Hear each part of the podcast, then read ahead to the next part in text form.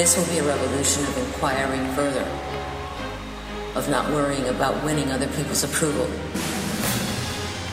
of not wishing you were someone else, but perfectly content to be who you are. Someone unique and rare and fearless. I want to start a revolution of love.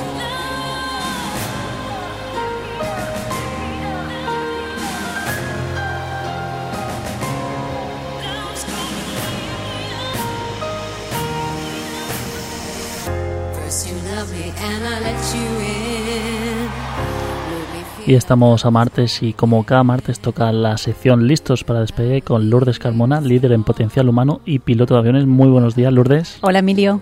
¿Qué tal? ¿Cómo estamos? Un martes bien. más. ¿Bien? Muy bien. Bien. muy bien. Aquí con ganas, como siempre digo, de escuchar qué tenemos para hoy. ¿Y qué tenemos para hoy? Pues hoy tenemos un invitado de excepción, a Paul Dorochenko. Es preparador físico, gurú del tenis y además, eh, mira, su conocimiento y las pruebas que realiza son fundamentales para determinar si un jugador alcanzará el éxito o se quedará en el camino. ¿Qué te parece? Pues que me parece que si a Roger Federer, que a alguien le sonará, no le ha ido mal, pues por algo será, ¿no? Algo tendrá que ver Paul Dorochenko. Eh, sí, el espacio de hoy se titula Fábrica de, de Campeones y hoy vamos a hacerle muchas preguntas a Paul para que nos dé esas pistas, de, de esas directrices.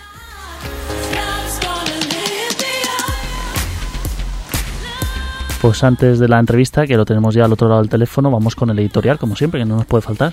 Pues eh, el éxito se encuentra profundizando los intereses, en los talentos y en las habilidades, en las de uno mismo, que todos tenemos, hacer lo que uno ama y hacer lo que uno hace bien.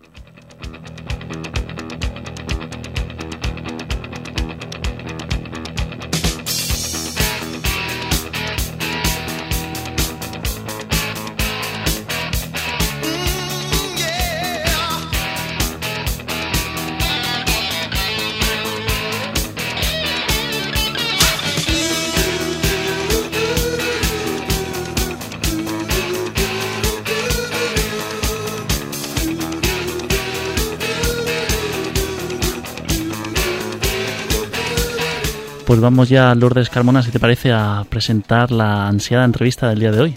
Sí, pues eh, dentro de la fábrica de campeones no nos debemos olvidar de esas ah, personas que las dirigen, es decir, de, de esos preparadores físicos y en este caso el de nuestro invitado de hoy, Paul Dorochenko, que es fisioterapeuta, gurú del tenis y además experto en lateralidades y biomecánica. Ha trabajado con jugadores top 10, entre los que destacan Sergi Bruguera, Carlos Moyá y de rabiosa actualidad Roger Federer que bueno saltó en las primeras líneas de, de la prensa deportiva, que ya no está dentro de ese top 10, después Ujú. es histórico. Eso es, hace poquitos días lo supimos eso. Sí, pues además Paul dirige la Masía Tennis Academy en Valencia, donde jóvenes promesas del tenis acuden de distintas partes del mundo para formarse al más alto nivel. Paul Dorochenko, buenos días.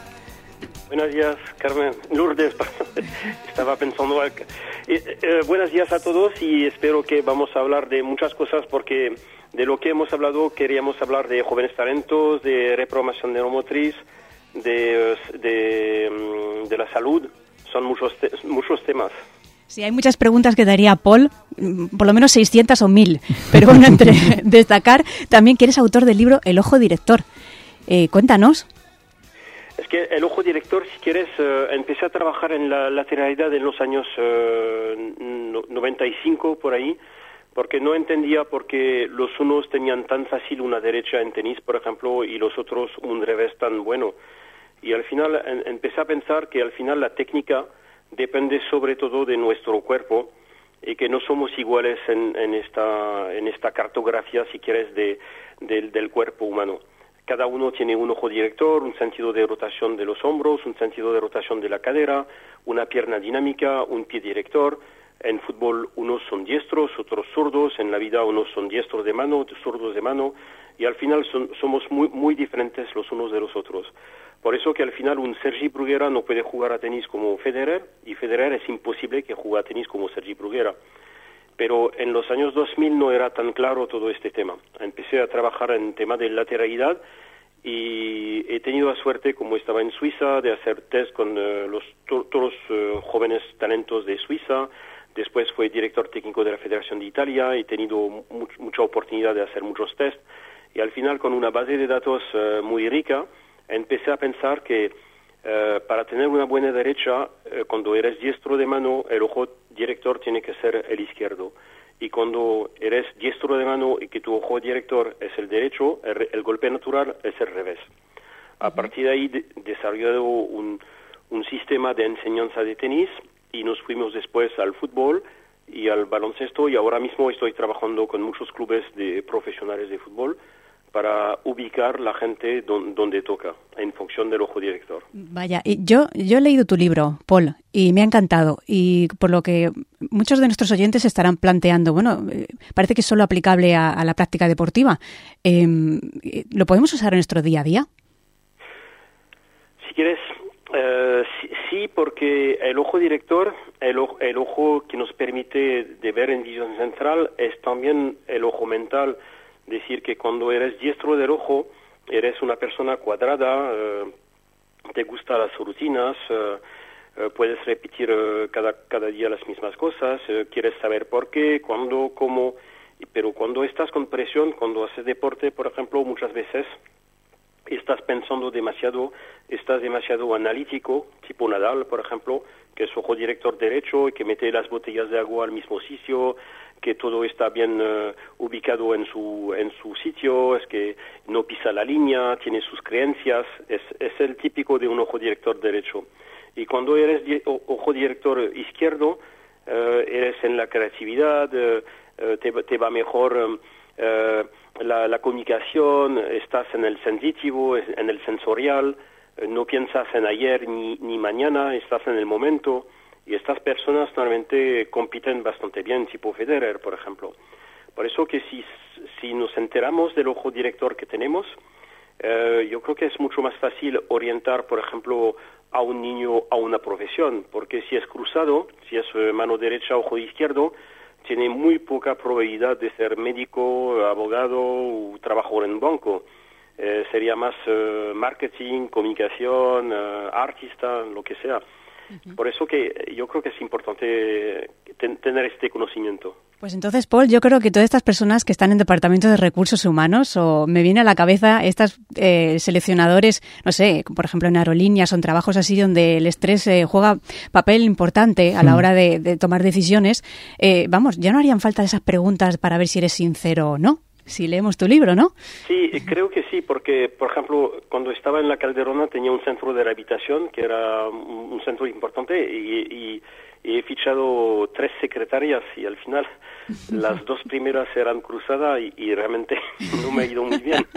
Si y yo creo que y la tercera era homogénea y ha sido una secretaria de dirección muy, buenísima, muy organizada y, creo que en función de los puestos que sí que es importante saber si somos eh, derecho del ojo o zurdo del ojo.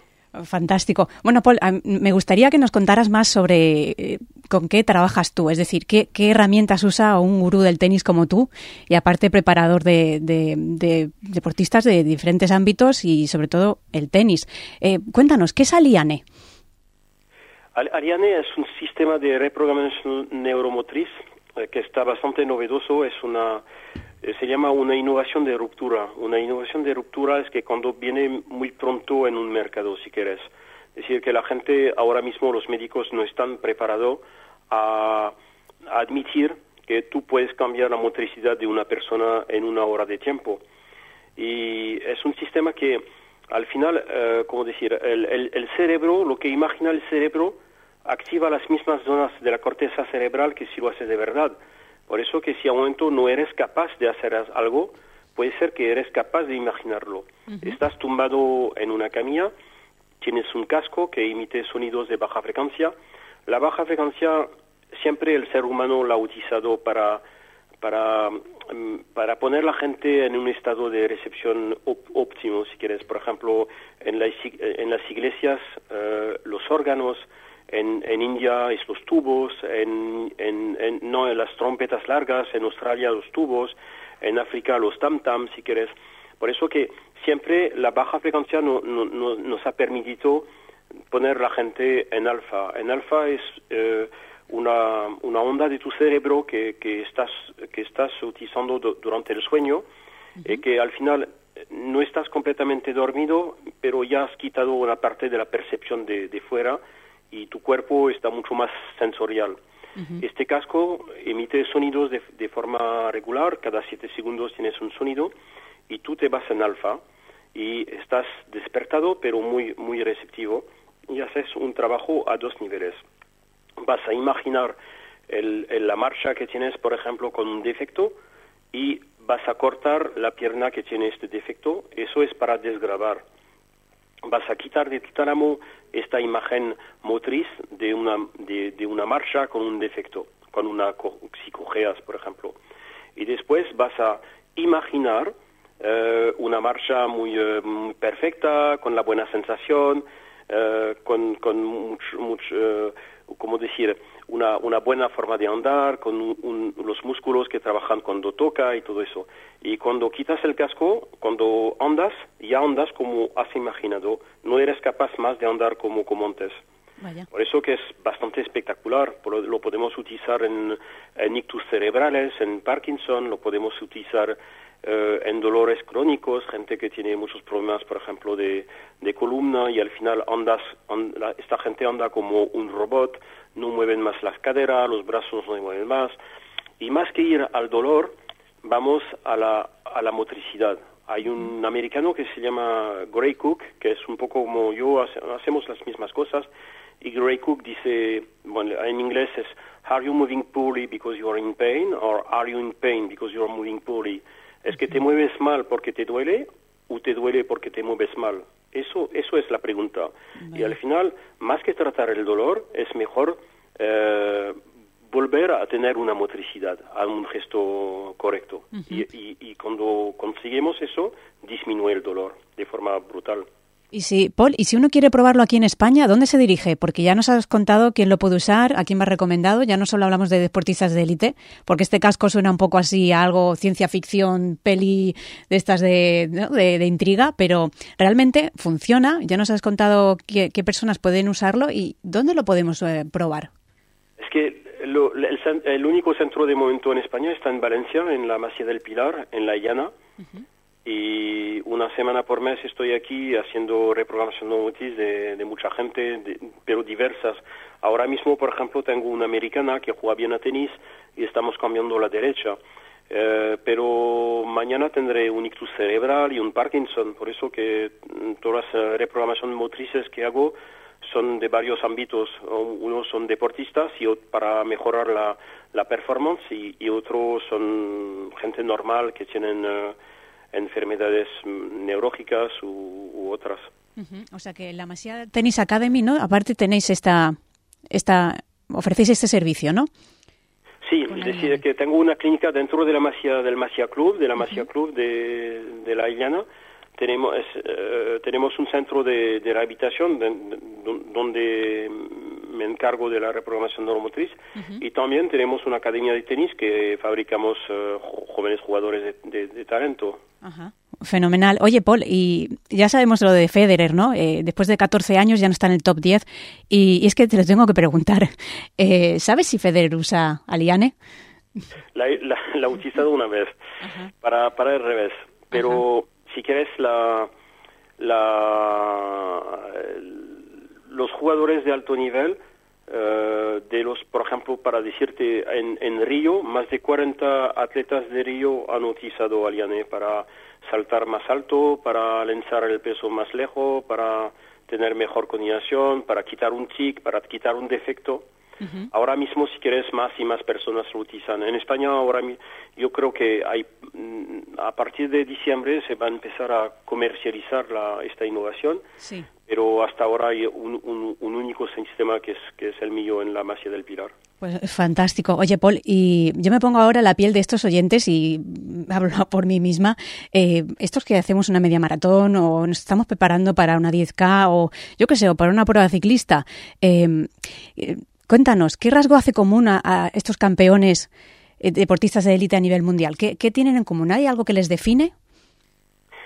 si quieres, para, vamos a hablar del tenis, pero cada deporte tiene sus cosas, pero para hablar del tenis, por ejemplo, tienes seis parámetros que son determinantes.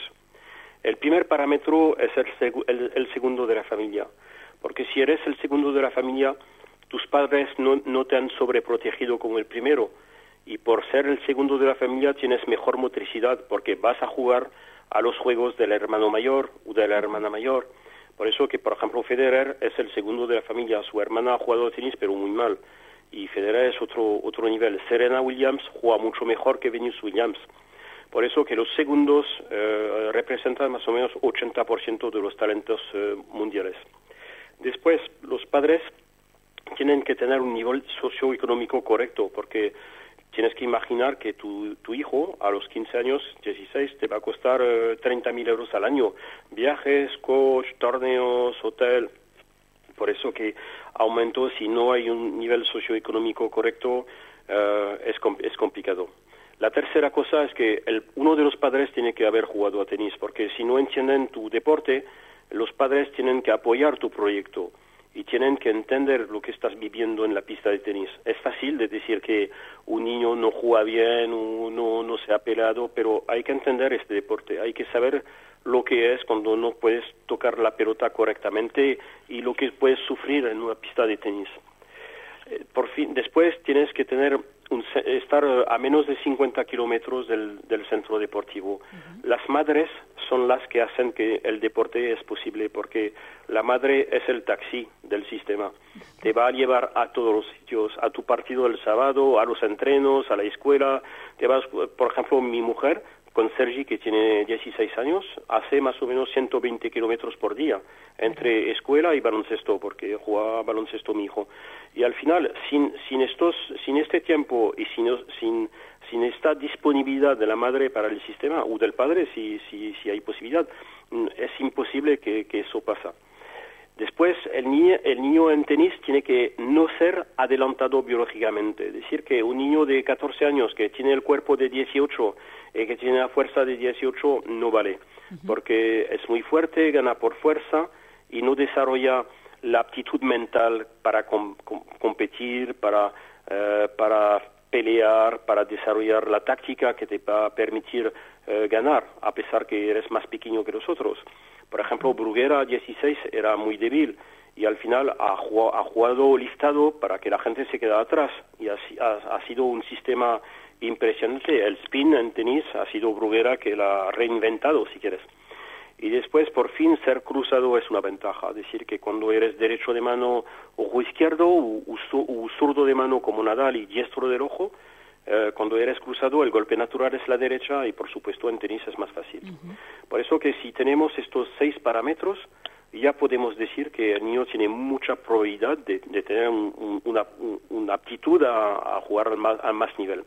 Y cada deporte, que sea fútbol, que sea baloncesto, tiene sus cosas así. así qué, interesante. Hablamos un poco de cómo ubicar los niños.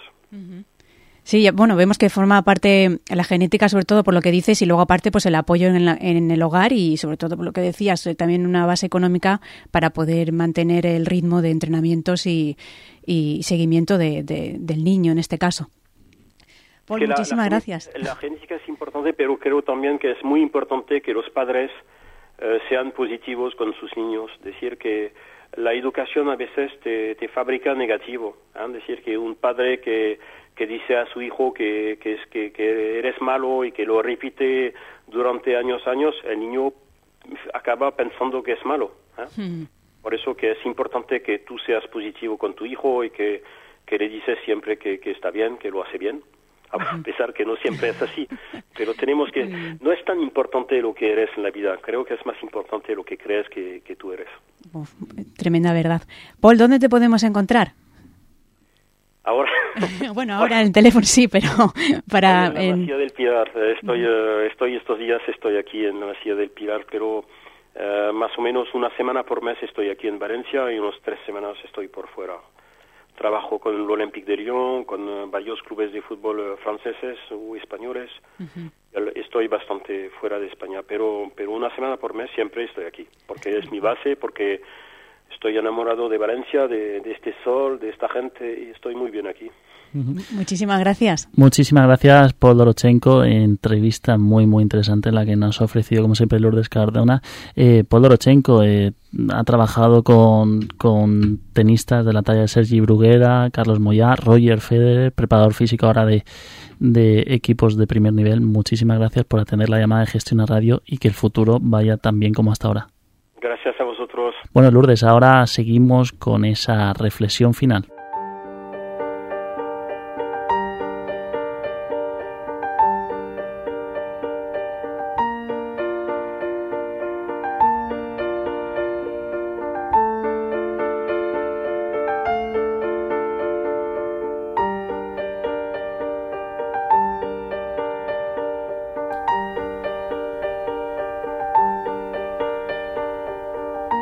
Y con el pozo de esta gratificante entrevista eh, damos ya paso a esa reflexión final, Lourdes.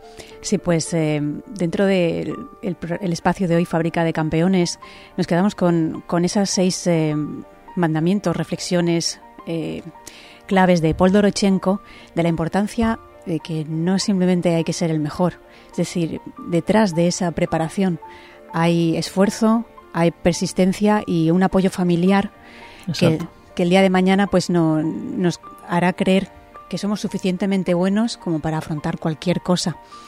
Y está claro, ahí está, Federer, 744 semanas entre los 10 primeros, 734 con 3 de manera consecutiva y su récord histórico de que ha estado ocupando 302 semanas el número uno un extraterrestre. no hay otra. Sí, es verdad. Es que es decir, eh, ¿y cómo se cómo se, se logra eso? Es decir, eh, pues sí, hay genética. Ya nos ha dicho Paul, segundo hijo y su hermana siendo primera y no, no tener la mitad de éxito que él, pero sobre todo el creer en uno mismo y la preparación adecuada para que se dé.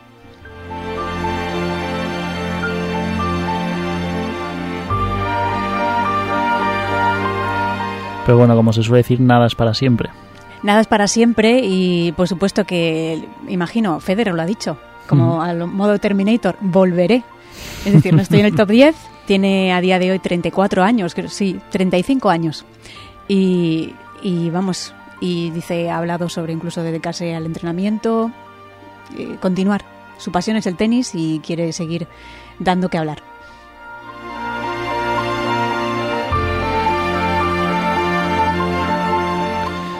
Lourdes Carmona, eh, muchísimas gracias un martes más por traernos listos para despegue. Ya lo saben, ¿dónde pueden seguir, para quien todavía no lo sepa, eh, a Lourdes Carmona y listos para despegue? ¿Dónde están las redes? En mi web, listosparadespegue.com y en Facebook, listos para despegue y Lourdes Carmona Gutiérrez. Un saludo y el próximo martes más. Gracias.